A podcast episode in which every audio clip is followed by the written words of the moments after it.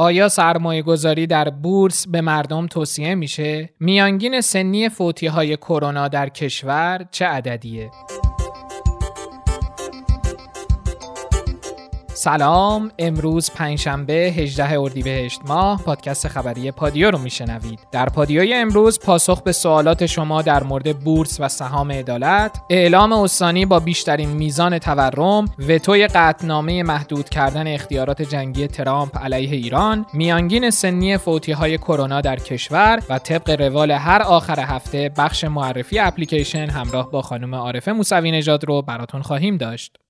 رهبر انقلاب روز گذشته روایت جالبی رو از کاپشن خارجیشون که با اون به کوهپیمایی می‌رفتند بیان کردند. همین سال گذشته یعنی سال 98 و همچنین سال 97 ما احتیاج پیدا کردیم به یه تعدادی کاپشن پسرانه، دخترانه، بچگانه. من گفتم نخرید. گفتم اصلا نخرید، از بازار نخرید. بدید درست کنن، تولید کنن، بدوزن. رفتن جنس رو تهیه کردن، خیاط رو تهیه کردن، مبالغی تولید کردن. قطعاً از انواع خارجیش بهتر بود، یعنی زیباتر، محکمتر و بهتر. در داخل خب این داره تولید میشه. وقتی که میتوانیم ما در داخل تولید کنیم چرا خارج چیز کنیم. خود من 2 تا کاپشن داشتم که برای این گاهی پوکر میرفتیم استفاده میکردم. اینا خارجی بود، سوغاتی برای من آورده بودن، اینا رو دادم رد شد. از این داخلی ها گفتم تهیه بشه. رئیس جمهور در آیین بهره برداری از طرح‌های ملی صنعت مس ایران که به صورت ویدیو کنفرانس برگزار شد، در مورد زمینه‌ای که بورس میتونه برای دولت فراهم کنه گفت بورس یه زمینه‌ای رو آماده بکنه، مثلا دولت بتونه زمین‌های بزرگی که داره زمین رو ببره در بورس قرار بده و مردم بتونن در بورس بخرن. معادن کوچک و متوسطی که مشخصاتش روشن هست بورس قبول کنه، این بیاد در بورس و مردم بیان یک معدن یا سهامی از یک معدن رو خریداری بکنن. این هم بورس ما گشایش پیدا میکنه و هم معادن کوچک و متوسط ما سریعتر شروع به کار میکنه. روحانی با بیان اینکه سهام عدالت معمولاً مربوط به شرکت‌های بسیار سوددهه ادامه داد، امکان فروش سهام میتونه به بسیاری از افراد نیازمند در این شرایط کمک کنه. اسحاق جهانگیری معاون اول رئیس جمهور هم در مورد تصمیم مردم نسبت به خرید و یا فروش سهام عدالت توضیحاتی داد. افراد بیان تصمیم بگیرن که خودشون میخوان مدیریت سهامشون و عهده بگیرن، این معناش این هست که دیگه خودتون اختیار سهم دارین. البته این معناش این نیست که کسی اختیار سهم داره در بورس میخواد خرید فروش بکنه، میتونه با عجله بدون مشورت بدون دقت بره سهامش بفروشه. یا عکسش، ما مکرر تو این ایام گفتیم که سهامتون توصیه ما این هست که نفروشین، به این دلیل که یه عده افراد سودجو و دلال افتادن وسط. همین امروز حتی دیدم تلویزیون با یک کس با یک خانواده صحبت میکرد، میگفت که بله فلانی اومده با ما تماس گرفته گفته که 5 میلیون تومان من این سهمتو میخرم، بیا وکالتی بفروش 5 میلیون تومان به من. ما با این خرید فروشا مخالفیم، اینا قانونی نیست، نباید انجام بگیره، نباید کسی سوء استفاده بکنه. دلایل واریز نشدن سود سهام عدالت برای برخی مشمولان از زبان معاون سازمان خصوصی سازی رو میشنویم. از تعداد 49 میلیون و 100 و خورده هزار مشمول سهام عدالت، تعداد 4 میلیون و 78000 نفر تا کنون شماره شباشون رو به سیستم سامانه سهام عدالت اعلام نکرده بودن. این تعداد خب به طبیعیه، وقتی شماره شباشون نباشه سود سهمی درشون واریز نمیشه. البته تو بحث اخیر آزادسازی با اطلاع رسانی‌هایی که انجام شده، فقط من خدمتتون بگم که تو این 1-2 هفته اخیر بالغ بر 400 هزار نفر شماره شباشون رو سامانه وارد کردن که این پروسه تاییدش هم از طریق سامانه بانک مرکزی بیاد. در واقع ما برایشون اصول سهام رو وارد می‌کنیم.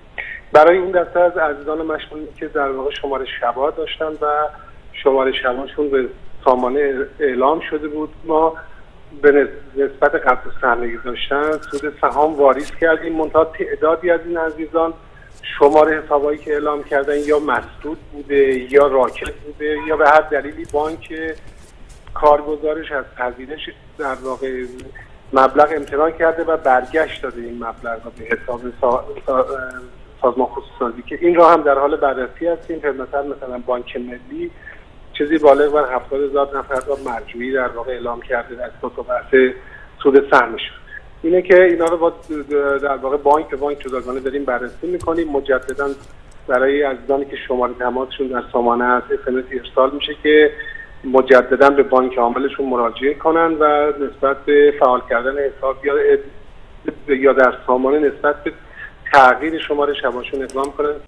این روزا بعد از اخبار کرونا بیشترین خبری که میشنویم در مورد بورس و سرمایه‌گذاری در بورسه. چون شما شنوندگان عزیز پادیو سوالات زیادی در این مورد مطرح کرده بودید، ما تصمیم گرفتیم مصاحبه‌ای رو در این مورد براتون انجام بدیم تا شما هم پاسخ سوالاتتون رو بگیرید. گفتگو می‌کنم با آقای امیر حسام حیدریان، کارشناس امور مالی و مدرس دوره‌های بورس. آقای حیدریان سلام. سلام عرض می‌کنم خدمت شما و همه شنونده‌های عزیز. من در خدمتتون هستم. آقای حیدریان، اوضاع فعلی بورس رو چطور ارزیابی می‌کنین؟ بله، همونطوری که شما و شنوندگان عزیز در جریان هستید، در ابتدای سال 99 شاهد هدایت نقدینگی مردمی به سمت بورس بودیم و همین موضوع باعث شد که شاخص رشد خوبی رو از خودش نشون بده، البته رشد خوب و عجیبی رو از خودش نشون بده و رکوردهای زیادی رو بشکنه و همین موضوع باعث شد که خیلی از نمادها وضعیت رو به رشد داشته باشن و کمتر ببینیم که شاخص حالت منفی به خودش گرفته باشه. یا به نظر شما این شرایط حبابه و ممکنه از بین بره؟ بله، سوال بسیار خوبی رو مطرح کردین، سوالی که دغدغه خیلی از کارشناسان هست و سوال خیلی از مردم هم هست. در مورد این سوال فعلا جواب قاطعی نمیشه داد، اما با یه حساب و کتاب 2 تا 4 تا میشه به این موضوع رسید که اگه بازار بعد از مدتی که جریانات نقدینگی به سمت اون قطع بشه یا کم بشه، خب طبیعتا یک اصلاحی رو خواهد داشت و این اصلاح ممکنه مدت طولانی رو شاهدش باشیم و اتفاقات بدی برای برخی از سرمایه‌گذاران علل خصوص تازه واردها پیش بیاد، اما مثل اتفاقاتی که در سال 92 رخ داد. اما میشه به این موضوع اطمینان داشت که بورس بالاخره بازاری هست که خودش رو ترمیم میکنه و به حالت توازن برمیگردونه. چقدر سرمایه‌گذاری در بورس رو الان به مردم توصیه میکنید؟ در مورد سوال شما باید این نکته رو بگم که من پیشنهاد نمیکنم که وارد بشین یا وارد نشین. پیشنهاد میکنم حتما در مورد بورس تحقیق بکنید و مطالعه کنین. چرا؟ چون نگاه کنین این بازار سوددهی خودش رو داره و بهره‌وری خودش رو داره و مثل همه بازارها ریسک‌های خاص خودش رو داره. خیلی از عزیزان تصورشون اینه که بورس یک جاییه که همیشه سوداوری داره و همیشه میتونن بهره‌وری مالی داشته باشن، در صورتی که اینطور نیست. روزهای تلخ هم برای هر کسی در بورس رقم میخوره. پس پیشنهاد میکنم که حتما مطالعه بکنین و با سلیقه سرمایه‌گذاری خودتون تطابقش بدین. به عنوان سوال آخرم در مورد آزادسازی سهام عدالت برامون توضیح بدید، اینکه به چه شکل این کار باید انجام بشه؟ بله، برای سهام عدالت هم اگه بخوام توضیح خدمت شما داشته باشم، هر فرد اول لازمه که بررسی کنه آیا سهام عدالت به اون فرد تعلق میگیره یا خیر. برای بررسی این موضوع باید وارد سامانه سهام عدالت به آدرس saman.se.ir بشیم. بعد از اینکه مشخصات خودمون رو وارد کردیم، از وضعیت تعلق گرفتن یا عدم تعلق سهام عدالت با خبر میشیم و در نهایت میتونیم انتخاب بکنیم که آیا مدیریت سهام رو بر عهده خودمون میذاریم که میشه روش مستقیم، یا نه بر عهده شرکت‌های سرمایه‌گذاری استانی میذاریم که میشه روش غیر مستقیم. فقط دوستان در نظر داشته باشن که اگه روش غیر مستقیم رو انتخاب بکنن، شرکت‌های سرمایه‌گذاری در مورد سهام شما و مدیریت اون تصمیم گیری میکنن. البته قرار شده که سیستمی در آینده طراحی بشه و روش و سازوکاری تهیه بشه که افرادی که روش غیر مستقیم رو هم انتخاب کردن بتونن اون سهام خودشون رو مدیریت کنن و اگه خواستن بفروشن. و در مورد آخرین موضوع این که هر فردی اگه روش مستقیم رو انتخاب کرد، در نهایت از طریق سامانه استجام احراز هویت ها انجام میشه و مدیریت سهام در دست ایشون قرار خواهد گرفت. گفتگوی پادکست خبری پادیو رو با امیر حسام حیدریان، کارشناس امور مالی شنیدید. آقای حیدریان متشکرم از وقتی که در اختیار ما قرار دادید. من هم آرزوی سلامتی برای شما و همه شنوندگان عزیز دارم. کدوم استان بیشترین میزان تورم رو داره؟ مرکز آمار کشور با اعلام اینکه ایلام بیشترین استان تورمی کشوره، همچنین نرخ تورم کل کشور در سال گذشته 34.8%، مناطق شهری 34.4% و مناطق روستایی 37.3% بوده. دو تیم تروریستی در آذربایجان و کردستان منهدم شدند. سربازان گمنام امام زمان عجل الله در ادارات کل اطلاعات آذربایجان و کردستان موفق شدند دو تیم تروریستی وابسته به گروهک‌های تجزیه طلب را رصد و منهدم کنند. طی عملیات اطلاعاتی مؤثر صورت گرفته 16 نفر از عناصر تروریست به همراه 2 قبضه کلاشینکوف، 1 قبضه کلت کمری، 2 قبضه نارنجک جنگی، 7 عدد خشاب و 240 عدد فشنگ به همراه تجهیزات انفجاری بازداشت شدند.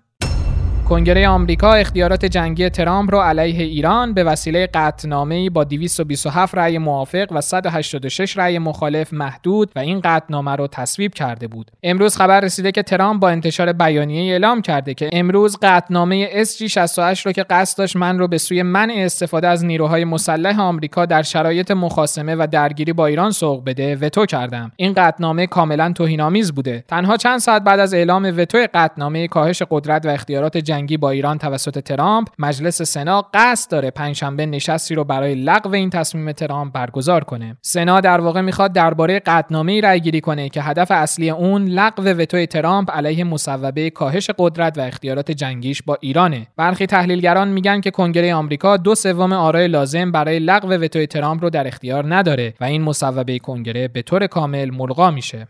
الکاظمی رسما نخست وزیر عراق شد و کابینه او هم از مجلس رأی اعتماد گرفت. نخست وزیر عراق گفته برای فراهم کردن مقدمات برگزاری انتخاباتی زودهنگام و شفاف تلاش می‌کنم و مخالف استفاده از خاک عراق به عنوان پایگاهی برای حملات و تجاوزات هستم.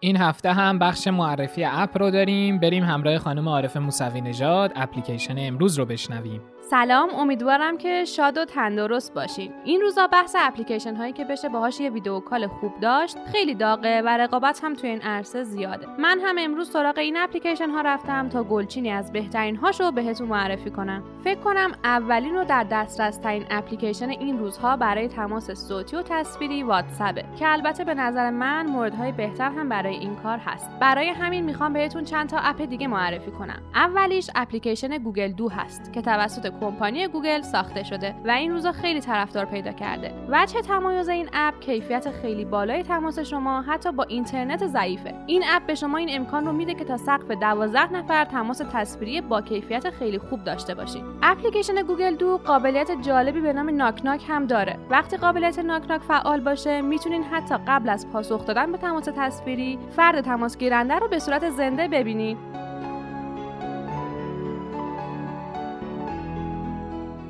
احتمالاً این روزا اسم اپلیکیشن زوم رو هم برای ارتباط تصویری با کیفیت شنیده باشید. زوم هم یکی دیگه از اپ‌های پرطرفدار این روزاست که البته باید بگم بیشتر برای میتینگ‌ها و کلاس‌ها و غیره استفاده میشه و اکثر دوره‌های آنلاین این روزها با استفاده از این اپلیکیشن برگزار میشه. شما با این اپ میتونید با نزدیک 300 نفر به صورت آنلاین چت تصویری داشته باشید. در واقع میشه گفت تفاوت اصلی زوم و گوگل دو که یه جورایی رقیب محسوب میشن در همین تعداد افرادیه که میتونن همزمان آنلاین با هم چت تصویری داشته باشن و یه جورایی زوم برای کاربردهای حرفه‌ای‌تر مورد استفاده قرار میگیره. البته باید اینم بگم که استفاده از این اپلیکیشن تو کشورمون نیاز به فیلتر شکن داره.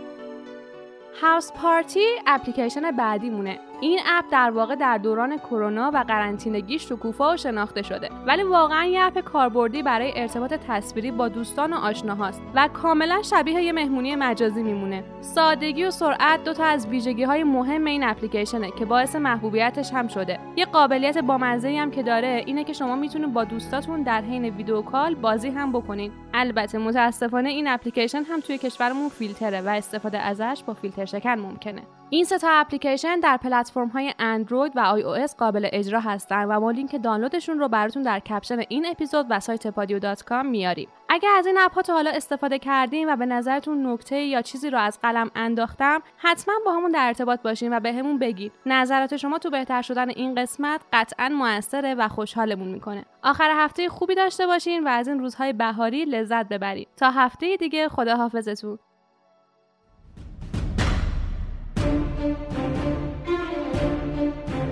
امروز از کرونا در کشور چه خبر؟ قاعدتاً اولین خبرمون میزان مبتلایان و بهبودیافتگان این بیماریه. بر اساس گزارش بیش از 130 آزمایشگاه تشخیصی مورد تایید وزارت بهداشت در سراسر کشور. امروز که در خدمت شما هستیم 1485 مورد جدید ابتلا به بیماری کووید 19 شناسایی شده. نکته حائز اهمیت در این خصوص اینکه بیش از 986 مورد از این عزیزان از افراد دارای علائم خفیف، متوسط، مراجعین سرپایی و عرض کنم خدمت شما بیماران با تماس یا افراد با تماس نزدیک و اعضای خانواده بیماران مراجعه کننده به بیمارستان ها بوده. عملا شاید ما در همه روزهای اخیر 2/3 و شاید بیشتر از موارد ابتلای جدیدی شناسایی شده که با تست مثبت گزارش شدند، از موارد تماس نزدیک، اعضای خانواده، افراد مجاور مبتلایان بودند و عملا ما کمتر از 1/3 افراد رو به عنوان مراجعه کننده به بیمارستان یا افراد بستری شده داریم در اغلب نقاط کشور به طور میانگین و در برخی مناطق از جمله مثلا استان‌های مثل استان لرستان، به خصوص استان زنجان، استان کرمانشاه شاید تعداد موارد غیر مراجعه کننده به بیمارستان، موارد سرپایی، موارد تماس نزدیک شاید بیش از 10 برابر تعداد موارد بستری و مراجعه کننده به بیمارستان ها بوده که باز هم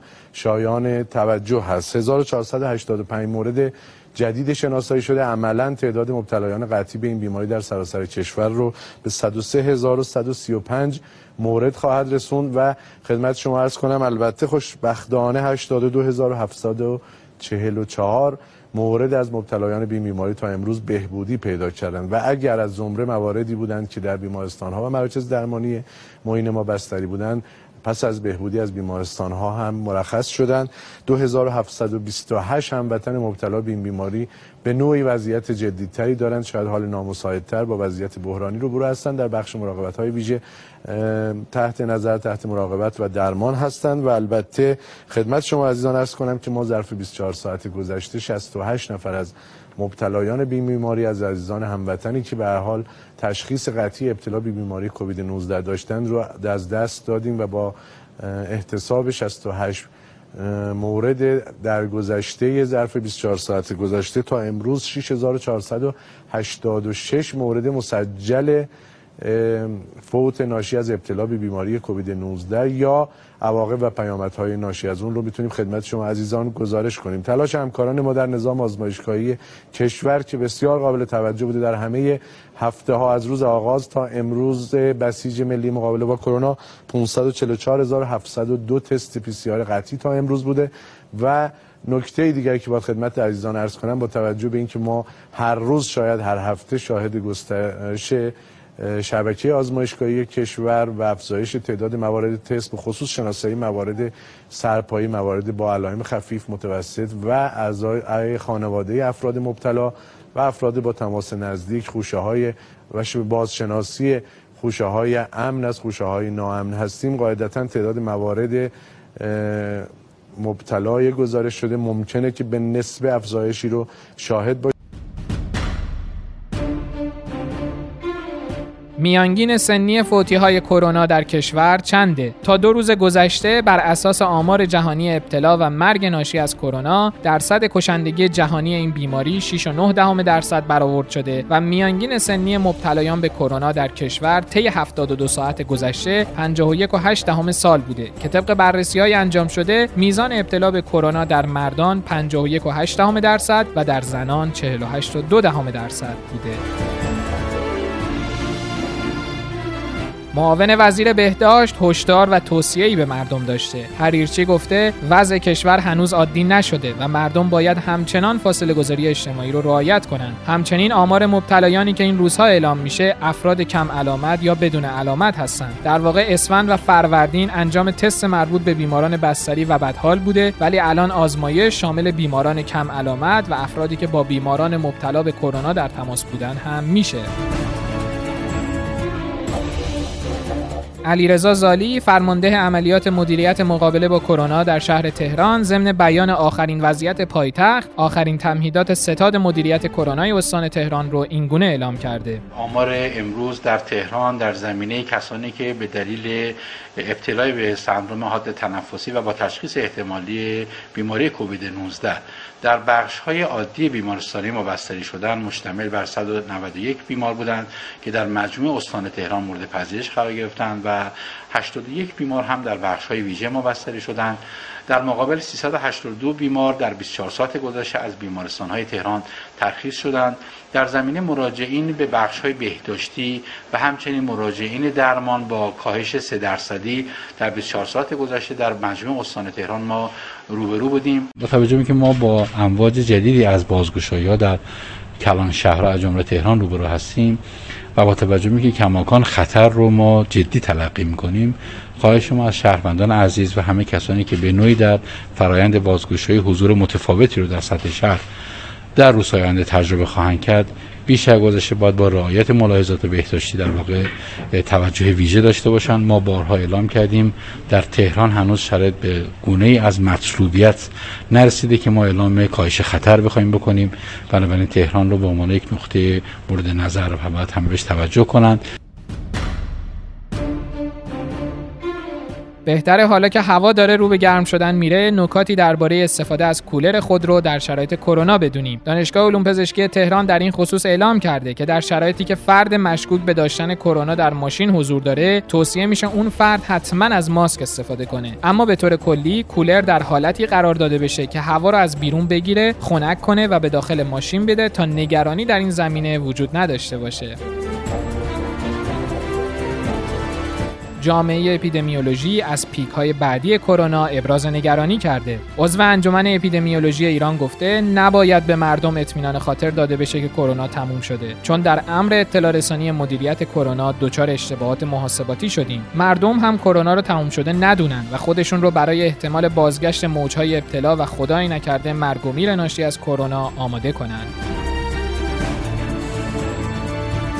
خب بریم سراغ اخبار کرونا در جهان. طبق آمارها تا کنون 3,820,757 نفر در جهان به کرونا ویروس مبتلا شدند که از این بین 265,096 نفر جون خودشون رو از دست دادن و همچنین 1,303,146 نفر از مبتلایان به بیماری کووید 19 بهبود پیدا کردند.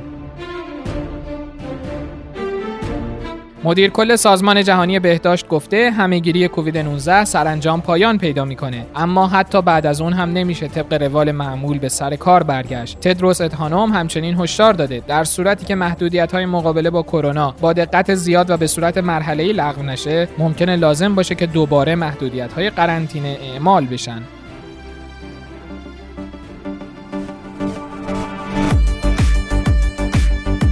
در ادامه چند خبر خوب و امیدبخش هم داریم. میرزایی سخنگوی ستاد تسهیلات حمایتی کرونا لیست افرادی رو که وام 1.5 تا 2 میلیون تومانی بهشون تعلق میگیره رو اعلام کرده و بر این اساس لیست گروه اول شامل کارگران ساختمانی فاقد بیمه است که اتاق اصناف در اختیار میگذاره. گروه دوم رانندگان و دستفروشانی هستند که وزارت کشور معرفی میکنه. گروه سوم هم کارگرانی هستند که در اصناف آسیب دیده از کرونا کار میکنن یا کار میکردن. در نهایت اینکه این سه نهاد هر کسی رو معرفی کنن، ما به اون اشخاص پیامک میدیم و از نحوه واریز مطلعشون میکنیم.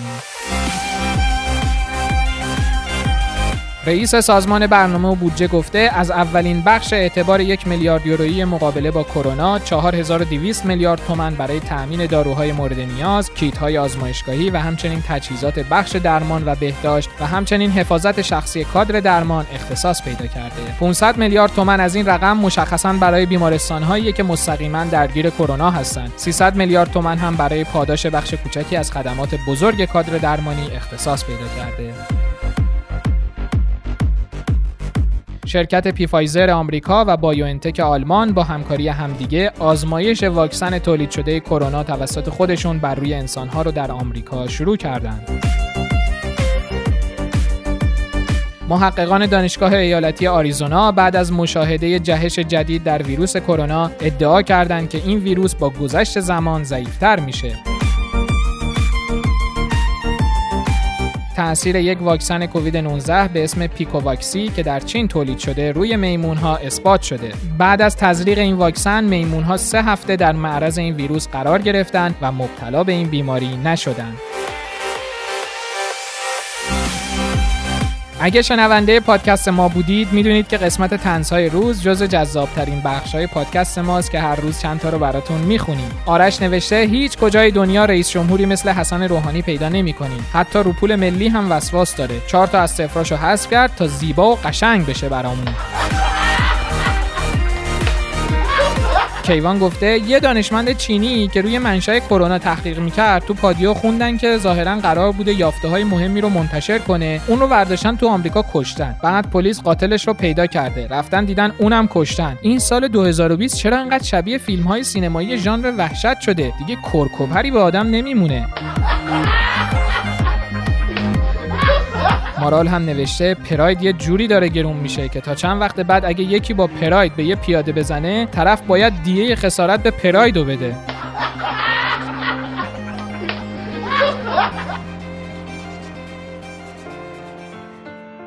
پادیای امروز رو من محمد رضا دانایی به سردبیری خانم زهرا ادیب براتون اجرا کردم. طبق روال همیشه در انتها با یک قطعه موسیقی پادیا رو به پایان میرسونیم و امروز هم آهنگ چتر خورشید از سالار عقیلی. تا شنبه عصر، خداحافظ. باغ بی برگ من از تاریکی پا به دنیای پر از نور گذاشت، رفت از ذهن زمین سالی که رنگ دل مرده تنهایی داشت. شاخه ها غرق فراوانی گل، ریشه ها دست در آغوش زمین، رودها تا دل دریا روشن، آبها تا سر چشم شیرین. برگ میرقصد و باد از غوغا سر بیتابی باران دارد. باغ من خستگی طولانی از تماشای زمستان دارد. نظر آبی که در این آبادیست، بذر امید در این خاک بپاش. غرق بیتابی گندمهاش و فکر دلتنگی این مزرعه باش.